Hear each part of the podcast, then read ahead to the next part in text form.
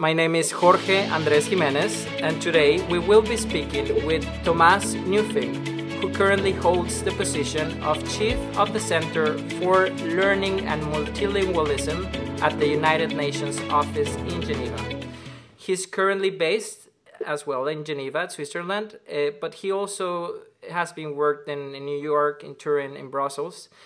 Thank you, Thomas, for taking the time for to speak with us. Uh, if you don't mind, uh, I'd like to start by asking you, what made you devote a career to the U N and how did you make it happen? Okay, first of all, thank you, Jorge, for the invitation and to um, be able to you know, share my experiences uh, with you and, and your audience.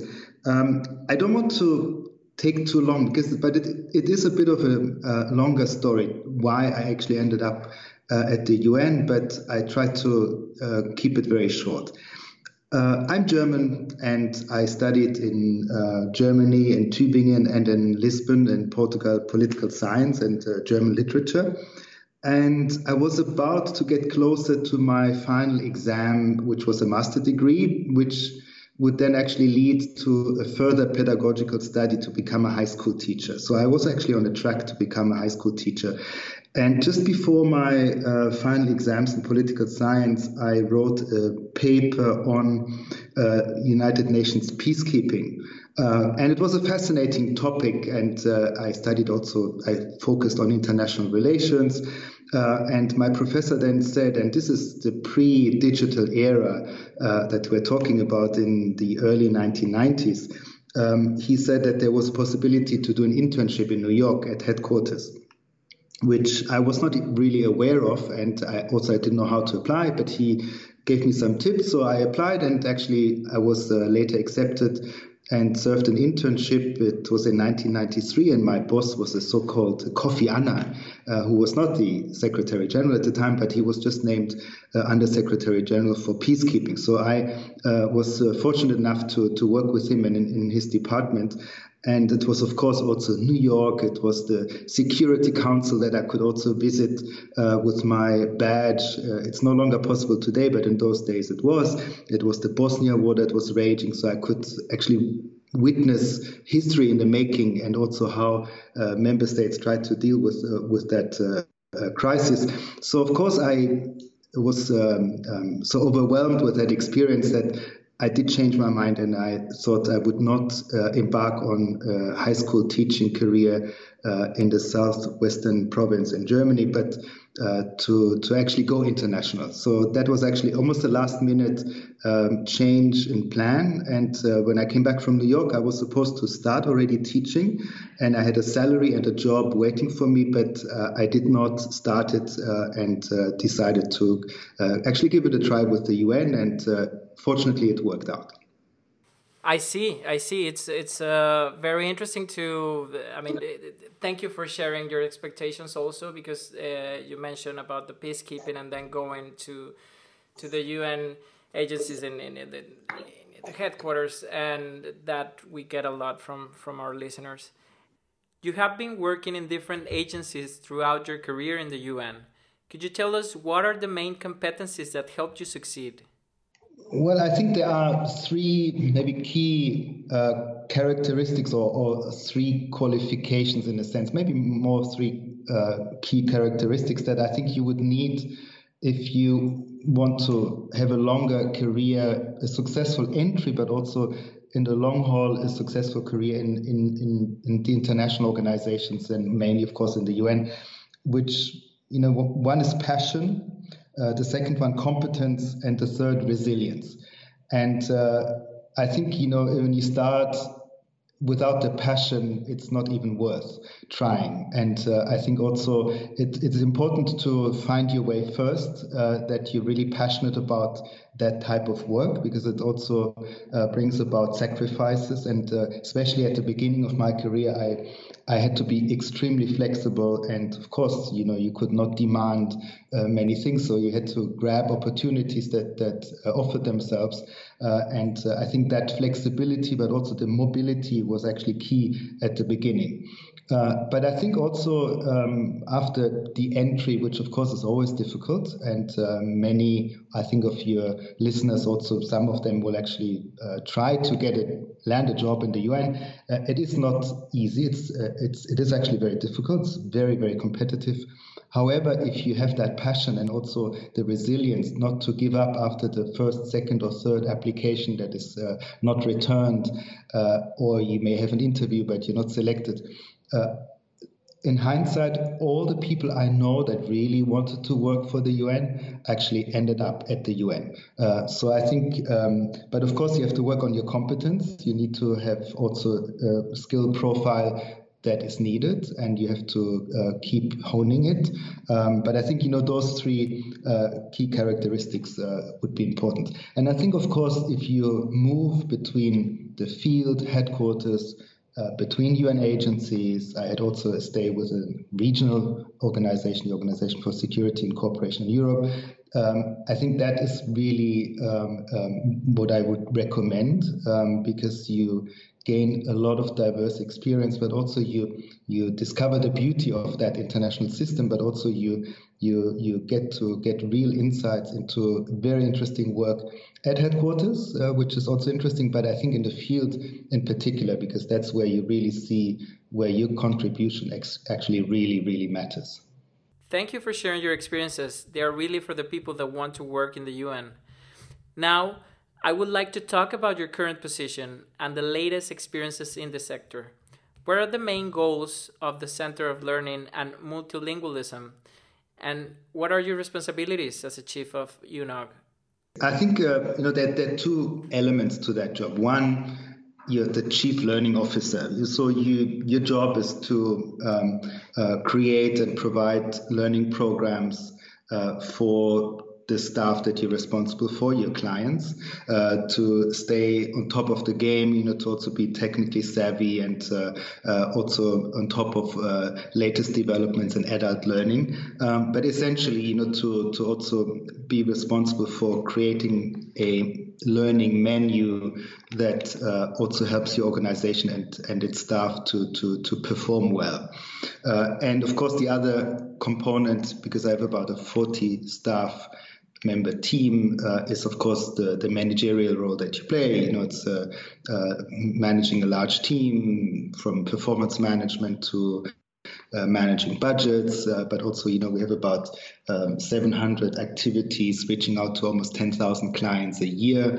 Uh, a large component is our language training program, which, uh, you know, the member states feel very strongly about. That's why the word multilingualism is also in, in, in our name. Uh, we offer um, language training programs in the six official U N languages Um, at uh, different levels, up to proficiency level, and all of six of them, and it's free of charge for U N staff, um, but also its um, um, delegates, pol- um, diplomats are eligible, U N uh, staff spouses as well, consultants as well. So that's a big operation. But then uh, besides, we also offer a lot of uh, um, management and leadership development, you know, for our middle management and, and, and leaders, um, but also a lot of technical training for the different uh, professions that we have. So it's actually a very varied field. And uh, again, it's it's a, quite a large operation. And of course, our job is to, with shrinking resources, to um, uh, create a, a menu for our staff, you know, that that that, that always keeps itself updated, and uh, also new skills that are needed for staff when they're recruited, let's say ten, fifteen years ago, they did not necessarily bring them, but now in their actually in their job, they would need them. So we need to provide solutions for that as well. So that's a bit in a nutshell what the job here is about. We also, we don't only look after our U N O G, U N office at Geneva colleagues, but also the wider U N presence here in Geneva. And we have about nine thousand U N staff here altogether. We're not the only learning center, I must say. So I L O, W H O, they have also their own learning outfits, but we are also a bit of a, a, a central uh, learning provider, which uh, has programs open to all U N staff here as well. So we try to also cover our own direct clientele, so to speak, but also the wider U N community here in Geneva. Could you tell me more about the management and communication training departments for the U N staff? Yes, I think this is, uh, um, we call it management communication, it, it, but it actually covers all the training that we provide outside of the language uh, uh, area. Um, and it's, it's very diverse. We have one large block, which is uh, team interventions and team building, um, because you, you may also appreciate you have uh, a number of teams here that uh, uh, there's a new leadership, maybe a new technology is introduced, maybe some have some issues about internal communication. So that is quite a, a very uh, important uh, um, portfolio that we also run to help our teams here to become uh, even more performant. Uh, and uh, we also offer management development programs ranging from first-time supervisors but up to uh, director level, um, appropriate uh, uh, training opportunities to, to in terms of management development but also leadership development. We have a number of uh, technical trainings that uh, some of our staff need to undertake, for example, in the field of accounting, uh, also in human resources. Some need to, to uh, renew their certifications uh, in their professional area. So it actually, management communication does not only entail management communication, it actually covers all the the possible uh, learning and training needs that the organization may have. And we, we try to do justice in, in, in that uh, portfolio. What are the advantages offered by the U N recruitment system to the U N staff? Well, you know, for, we still have a, um, very often looking at the classical case of a staff that uh, comes at a fairly young age and then stays with us until retirement, which of course is uh, less and less the case, but we still have quite a few that are with us for a long period and actually a long career. Uh, that is changing. We may uh, want to talk about that later as well. Uh, but it's still uh, a large number of, of staff. And of course, when they came in, they had a certain level of education, a certain level of, of uh, uh, a, a certain profile of skills that, of course, needs to be updated over time and need to be complemented with, with new skills. So we try to also help them to really stay performant. Uh, and of course, many of those or all those courses are, are ending with a certificate, which of course, when you, uh, in terms of uh, mobility, want to move to another employer, another U N agency, uh, uh, bodes well, and it, it, it helps you to uh, also uh, maybe land a new job with another agency because uh, you also demonstrated that you you you further fine-tuned your, your, your profile, so your employability actually increases. Um, but I think first and foremost, we do it obviously to, to uh, um, enable our staff to be as performant as they can possibly be. You got a job now? Then the fellowship is the way to keep your career progressing and your profile employable throughout your life. What are you waiting for? Thank you. Talking about this, I would like to know what is your advice once they go through this program and any other program in general. What's your best advice to show the recruiter your mastery of a certain competency? Well, this is usually um, tested through the so-called competency-based interview that we in the entire U N system practice. Uh, and I think this is something for maybe your listeners who have never applied for the U N, Um, something to maybe uh, inform themselves before um, they're invited for an interview. Uh, there, there are many resources available, and also in many countries there are also outfits that, that help you to prepare. But I think also the U N um, human resources departments of the different organizations are always willing and very happy to provide uh, additional information on, on that particular uh, approach. And I think it's, it's um, you have a, a job opening, vacancy announcement, whatever you call it. It, usually you have certain competencies listed in that particular uh, job uh, opening that is extremely relevant for that particular job. Um, and then you can already prepare yourself because those competencies will actually be tested in the interview. There may be a technical test in parallel to that, uh, but I think the competencies will be um, uh, covered through, through an interview. Um, and I think the The idea is then to ask the, the applicant for past examples um, where he or she could demonstrate uh, um, that the competency that is in question is actually um, um, covered by, by the applicant. And I think that uh, is, is a bit different to some other interviews in maybe in the private sector or in other contexts, um, where there are sometimes hypothetical questions uh, being asked. Uh, we do very little psychometric testing, but I think, you know, we focus a lot on these competency-based interviews and uh, hoping that by seeing how the applicant behaved in the past in, in certain contexts, that uh, this applicant, once recruited, would also uh, behave and apply the expertise um, um, uh, effectively in the job um, that that we have to offer. Um, and uh, it's a bit of a retroactive look. It's a bit. It's not. Um, you know. You know it from investment, um, where they also apply a similar approach. That you know. That you always see the charts how um, a share has uh, fared in the last ten years, and if it has gone up all the time, it's some sort of a predictor for the future that uh, this could uh, go the same way, which is of course not, not entirely true, but it gives some sort of an indication. So the same principle we, we apply for, for our uh, interviews. Uh, so you need to demonstrate, or you need to give examples that are also compelling enough Uh, to convince the selection panel, you know, that those competencies uh, that you, you're actually mastering them by giving examples of how you demonstrated that in the past. And what are the new skills and competencies that you foresee that the U N staff will require in the future? Well, there are quite a few that we have identified, um, but I think if I could single out one that is probably the most important, Uh, is linked to the Sustainable Development Goals, you know, the S D Gs. Uh, it's our Agenda twenty thirty, which, and you may re recall the M D Gs, the Millennium Development Goals. And what is the big difference between the M D Gs and the S D Gs?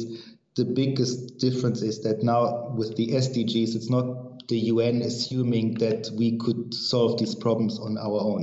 Um, so now this is a much more of a multi-stakeholder approach, and it's a lot more about uh, partnerships with academia, with private sector, uh, with philanthropy, et cetera. So also the U N staff now is encouraged, everybody is encouraged to go above and out of the silos and, and uh, create new partnerships, which is new to many because that was not uh, the part of the game in the past. Uh, actually, even within the U N system, we did not like to collaborate uh, uh, too eagerly with each other. Uh, but I think now this this is really uh, called upon, everybody is called upon to, to engage in these new partnerships. So partnering skills and how to go about it, how do you as a, as a bureaucracy, as, a, as an international um, not-for-profit institution, how do you go about engaging with the private sector uh, with a view to these uh, sustainable development goals? I think it's almost the, the most important new skill that U N staff would need to learn, which is also a good opportunity for newcomers, you know, that come have also experience, you know, in these different uh, uh, contexts. Uh, I think that will be uh, especially for, for the management and leadership cadre of the organization in the future be extremely relevant and uh, and more and more important. So that's one. The second one, of course, we we have the fourth industrial revolution, as we call it. We have artificial intelligence. We also we call it the digital literacy as well. That um, is something that uh, Uh, the entire workforce needs to get better. Of course, again, the young generation that comes in has a real competitive advantage and already has been exposed to uh, technology in a completely different way than people of my generation, for example. Um, but I think that is also a, a big construction site that we have identified, you know, to uh, bring our existing staff, you know, into that uh, uh, new era. And on the other hand, what are the competencies and regular traineeships for senior executive levels? What are the seniors missing usually? What do they need to improve? Well, I think we, we all need to constantly improve and we need to constantly learn. Of course, we also have this concept of lifelong learning, which will become even more important because also I, we recently had a meeting when we discussed also the, which is a very positive thing, that life expectancy uh, is going, going up so much that I think the today the children that are younger than ten years, uh, forty percent of them in terms of average and uh, prediction will turn one hundred. Um, so I think this also completely changes Um, a career, uh, regardless of the U N or, or other sectors. So when we always looked at the twenty-five, thirty, maximum thirty-five years of a career that soon will actually spread over uh, half a decade. So people will work fifty years and more. So you will not be able anymore to acquire all your knowledge, all that you need to know that almost keeps you through a career like in the past. Actually, it will be only the beginning. So the fifty years will actually mean constant learning and constant improvement. So in terms of leadership, uh, this also has uh, implications. And uh, also, I personally uh, have co-facilitated numerous leadership development programs in the last twenty years. Um, and of course, our leaders um, uh, are very competent. However, it becomes more and more of a challenge to, to, to lead in, in, in this context. Um, I think the staff is uh, ever more demanding also of good, sound, ethical leadership. Um, and uh, I think the, the, the changes, uh, which is now constant, and also the radical changes and the pace of change is also increasing, um, which makes leading in the U N and in the international organizations uh, ever more complicated and challenging, but also exciting because it's it's but it changes a bit the role of the leader. It's not the command and control of the past. Um, it's uh, it's a, a facilitator, a convener, a coach, a mentor role that needs to be adopted a lot more. So I think we we have programs that help our current leaders to hopefully get even more effective in, in these areas. But I think also in terms of leadership types and characteristics, uh, I think uh, we will probably need to also recruit for, for different leaders in the future as well. And what is your best advice for those working in the impact sector at a national level who dream of having a career in the international context? I think the one piece of advice would be, and I have numerous examples, and I know so many fantastic colleagues that actually started off as national officers uh, or national U N volunteers, um, national staff in, in, in, in U N D P programs, you name it, um, who, who actually Um, had the courage, but also the determination to, to go big and to also um, um, apply what they have learned and what they know, uh, not only in their home country, but also elsewhere. Uh, so I, I would, one tip would just be, you know, this is, and I, I, I can guarantee that this is an open system. It's not easy. It's, of course, it's extremely competitive. But uh, I have seen in the last twenty-five years so many of my colleagues also that I worked uh, alongside in, in program countries uh, that are now international staff. So I think it is possible.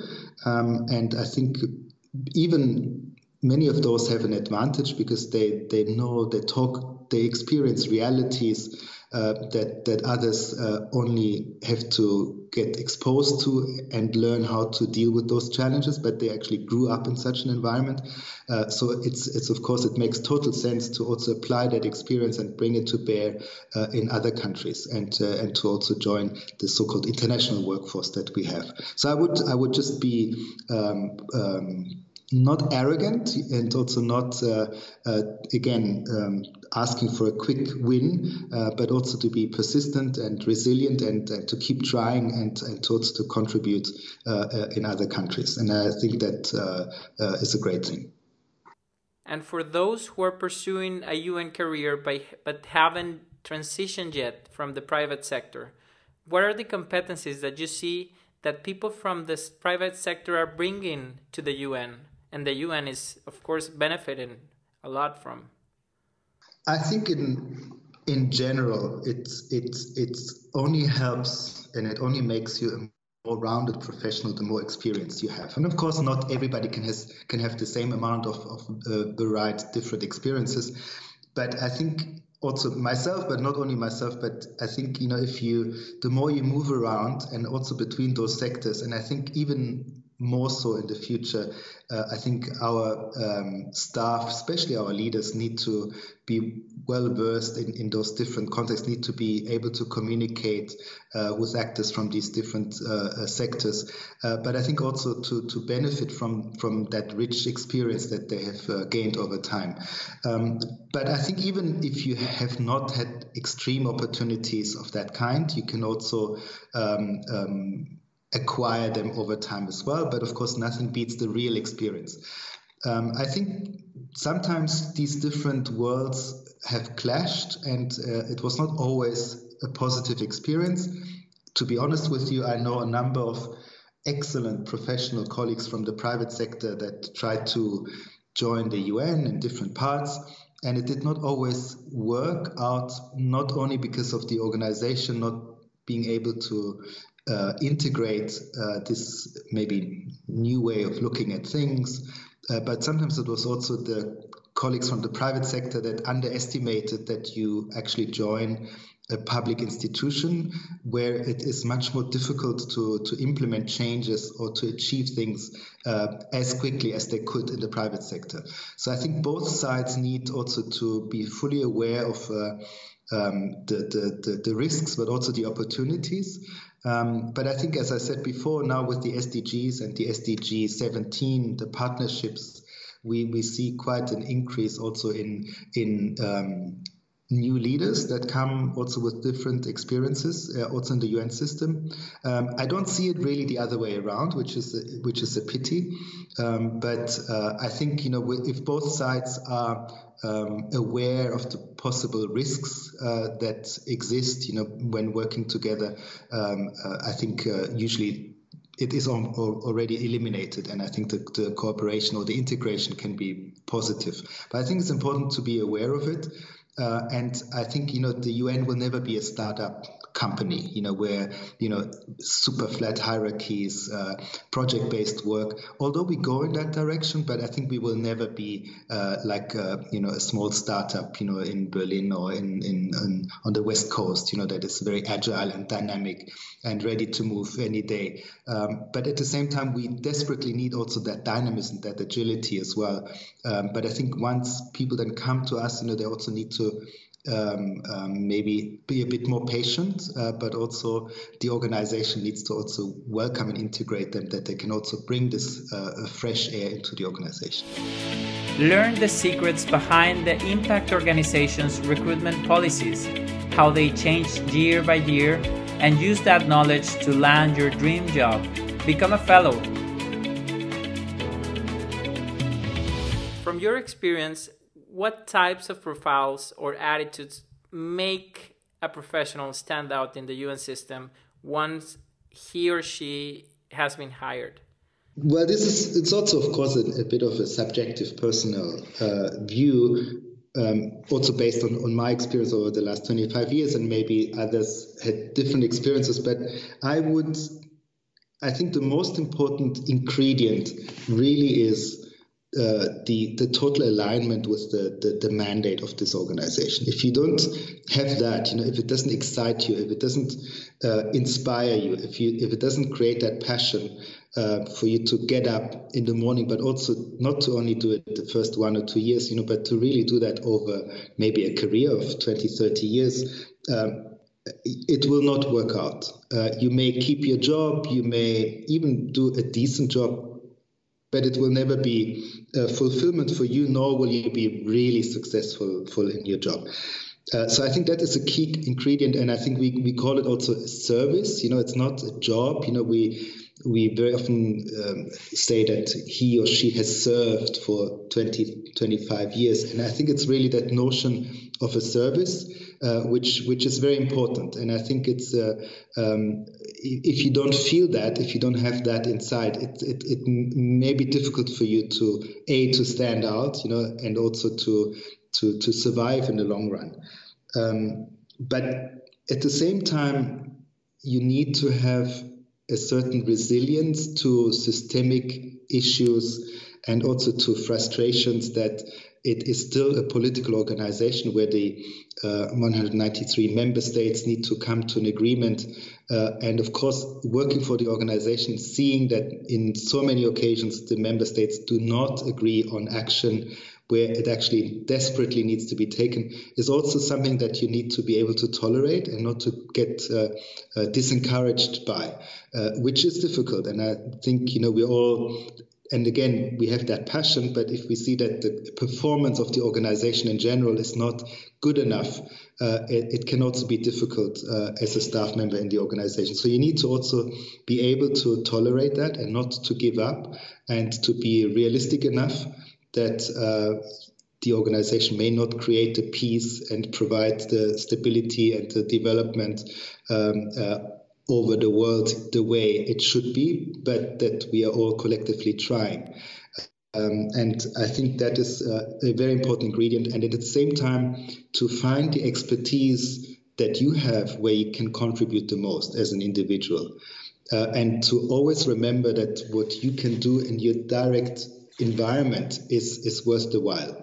Because, you know, we have, uh, and we see that in our leadership programs, where very often the first day is just venting and people are frustrated and uh, see the systemic issues, the, the bureaucracy that, of course, we don't like ourselves. You know, that's not uh, that we love to be bureaucrats, but it's it's inherent in the system. It's also an expression of a certain mistrust of the member states towards the organization.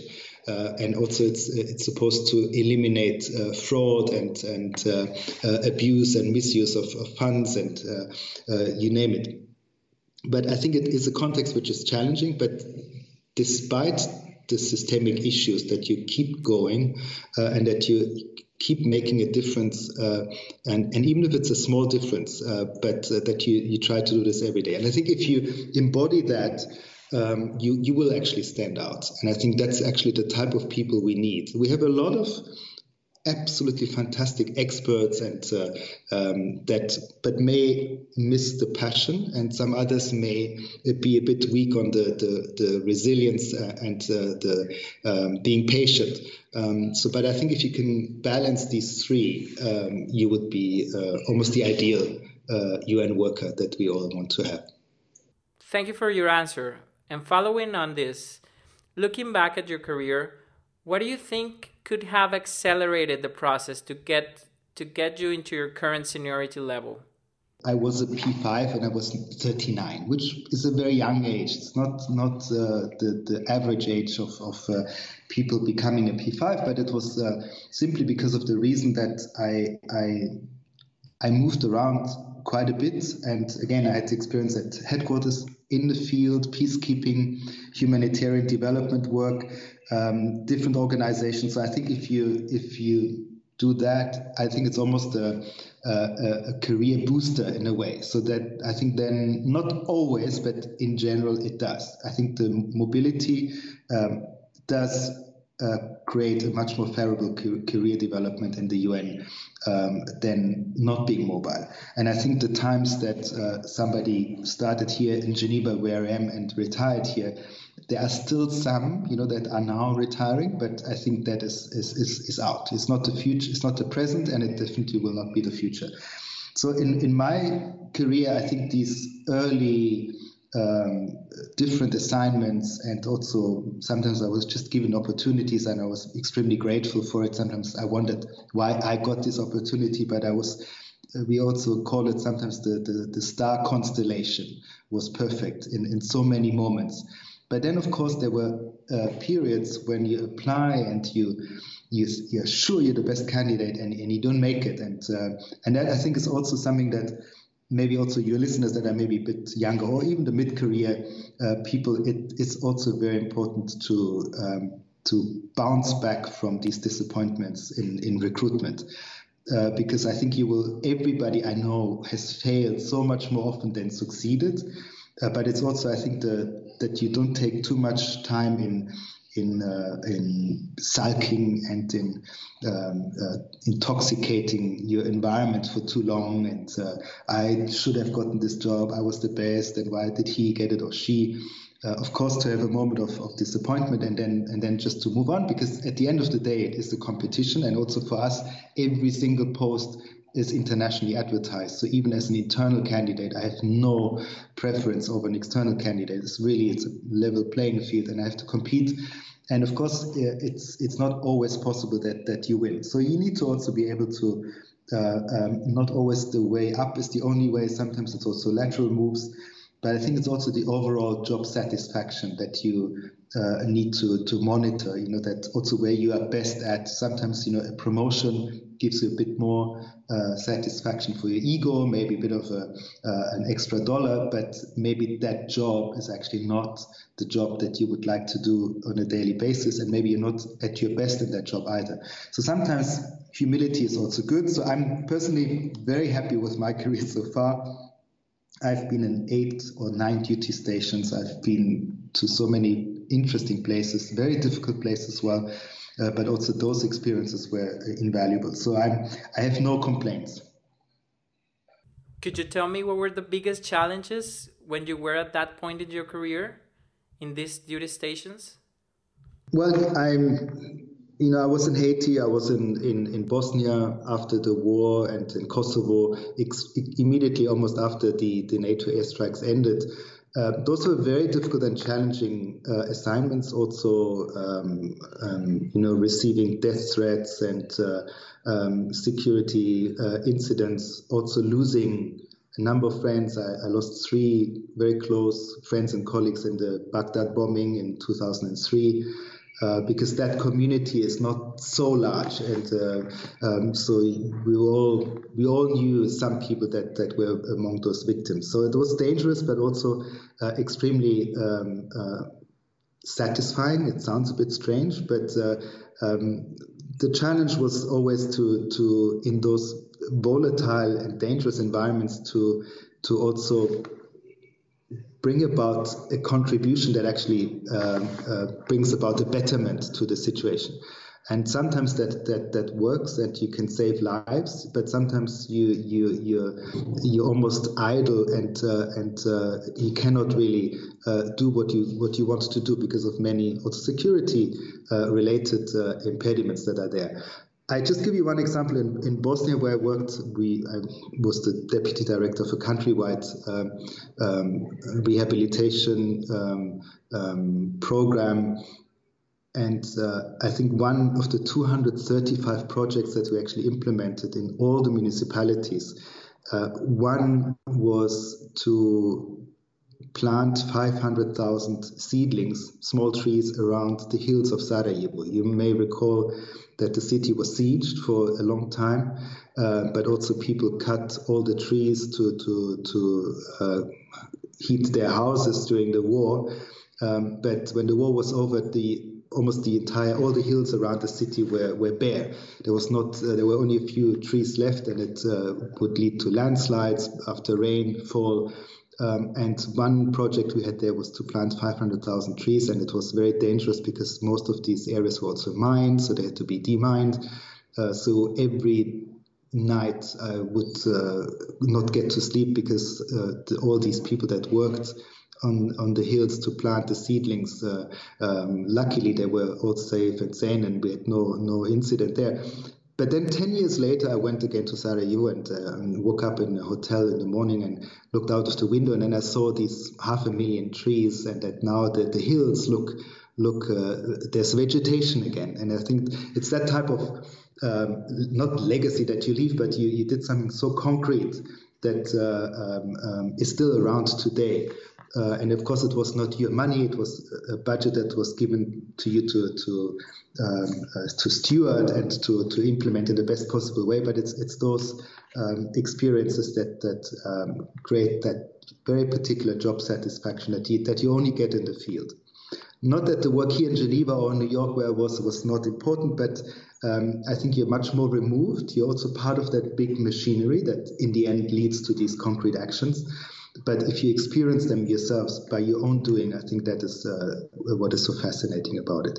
Uh, and of course, this is always coupled with great challenges and difficulties. These assignments have always been complicated and difficult, um, and uh, one should not be naive about it. But I think that's when, when you actually grow with these challenges.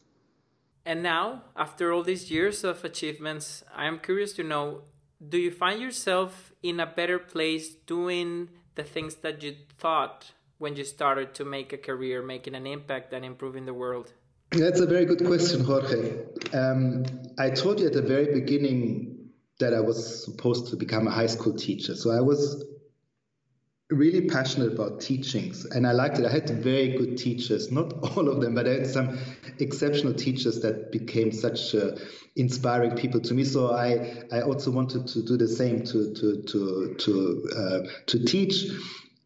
And there was this career change, but then after a while uh, of moving around and moving about, I actually ended up in in in in my field, which is maybe not uh, a high school, but it's it's adult learning. You know, it's it's uh, uh, so I'm I feel that I'm I came back to the trade, and maybe also to my really intrinsic um, uh, motivation and passion that that I had inside me for uh, for what I wanted to do. Uh, so I don't feel now that I'm too remote, but it's different. You know, it's not this uh, direct Uh, impact of, of an action and that saves a life or, or uh, leaves some development that is concrete behind you. But uh, but I, I really love working with the people here. And, and uh, um, of course, I spend a lot of time with, with our senior leaders up to the U S G level, um, who, who are also humans. And, uh, and I think working with them Uh, and also seeing how vulnerable they are uh, and how lonely they are in their role, and to, to maybe help them uh, also with coaching, you know, to to um, uh, become also more effective. And uh, uh, it also makes me humble of, of these people, you know, and, and um, uh, how hard they work, you know, and, and how hard they actually try. So to see here uh, also over time with, you know, I mentioned our team buildings, team interventions, that Uh, a team that uh, maybe five years ago was uh, um, a dysfunctional team where internal communication broke down. There was uh, very little uh, concrete output. And now to see that team having transformed and, uh, and now being also happy at work, but also being a performing team. It's those small successes that make me, of course, very, very happy. Thank you. I have only one question. Looking back from where you started your U N journey, is there something that you wish you have known before? It's another good question, Jorge, but I, I never asked myself that question. So I, I, you know, I, as a person, as a personality, I'm, I very often, I don't even want to know the future because, uh, you know, if you, if you think back at maybe some family reunions or birthdays, and Um, and uh, and then a few years later, another round birthday, and then you, you see who's actually not around anymore. Uh, who would have wanted to know at the last big gathering who will not be around at, at the coming one? So I'm um, more, you know, taking, you know, the time and the future as it comes. Um, and I think I had a, a, a very, I think it's a, it's also um, your personal stand to, maybe it's a bit also your philosophy that you have in life. Um, I uh, I had a fantastic ride so far. I also had really big frustrations, setbacks, et cetera. Uh, but in, in some, it's been uh, an extremely interesting and re- rewarding career. There were, of course, um, some signals that when I started, we all got, which has proven to be pretty wrong, uh, is that, you know, this international civil service, and maybe that's also something for your listeners, the younger ones, to know. Um, you know, the old, we were actually set up as uh, um, um, institutions where the staff are international civil servants, the noble merit principle, you know, that we are paid um, uh, according to the highest paying national civil service, so that also the, the excellences in the organization, but also the independence, uh, but also the job security is there, so that we are also independent and can go about our work uh, as uh, international civil servants. So that loyalty from the organization to, to the employee uh, is eroding. Um, there's no question about it, but it's not because the organizations don't want to keep the staff for a long time, but I think it's the budget uh, constraints that have uh, developed over the last decades that force organizations to commit much less and also to much shorter periods into the future. Uh, but it radically changes the, the, the role of an employee um, because you, you, you, you still sort of this contract. I joined this organization, I will be well fed, well looked after, uh, and in return, I give my loyalty and my independence, and uh, I'm not corrupted, et cetera. So um, that unfortunately is changing, and I think also for, for the newcomers, uh, um, they need to realize that, you know, that this is not a, f- a job for life context any longer. Even for me, um, since I moved between organizations only at the young age of forty-nine, I had my first continuing contract. Before, I always had fixed-term contracts, um, but I think even today the Chief of Recruitment of U N D P has a one-year contract. So I think it's important to know that this is the reality. So you, you, you need to be aware of that, but at the same time it also gives you great opportunities uh, and uh, more than ever before that you can also move in between organizations. We have here, for example, in Geneva, the Global Fund, you know, which is not a U N agency, but it's these new hybrid organizations where some countries get involved, philanthropy, private sector, and they very specifically tar target one issue and try to, to uh, tackle it, like uh, uh, AIDS, tuberculosis, uh, and malaria, like in the case of Global Fund. And they just got a pledge of fourteen billion dollars for the next couple of years. So also, and that workforce is quite different. They have uh, um, probably two-thirds of their staff is coming from the private sector and one-third also bureaucrats, if I can say it like me. So that's also quite an exciting um, uh, mix and, of course, uh, a very exciting uh, workplace. So I think for younger people to uh, also embrace that, and I think they probably don't even want to stay in one organization for fifty years. You know, they, they probably don't care about that, you know, that they would be uh, bored to, to, to hell. Uh, but I think uh, there are great opportunities in the future, but I think there will be a lot more flexibility needed. I thought when I started this would be um, the deal, the contract with uh, you know, the U N. Uh, for me, it has now worked out at a very late stage, but I think also uh, for future generations that will be a lot more complicated, but not necessarily a, a disadvantage. But I think it's important to be aware of it, because then uh, your expectations are, are managed. Wow, it, it, this sheds a lot of light, especially coming from you. Um, thank you, Thomas. Um, thank you for our listeners. I thank you for making yourself available. I really enjoyed listening to you. Upgrade to become a fellow to reach your full potential while making impact. And see you next time.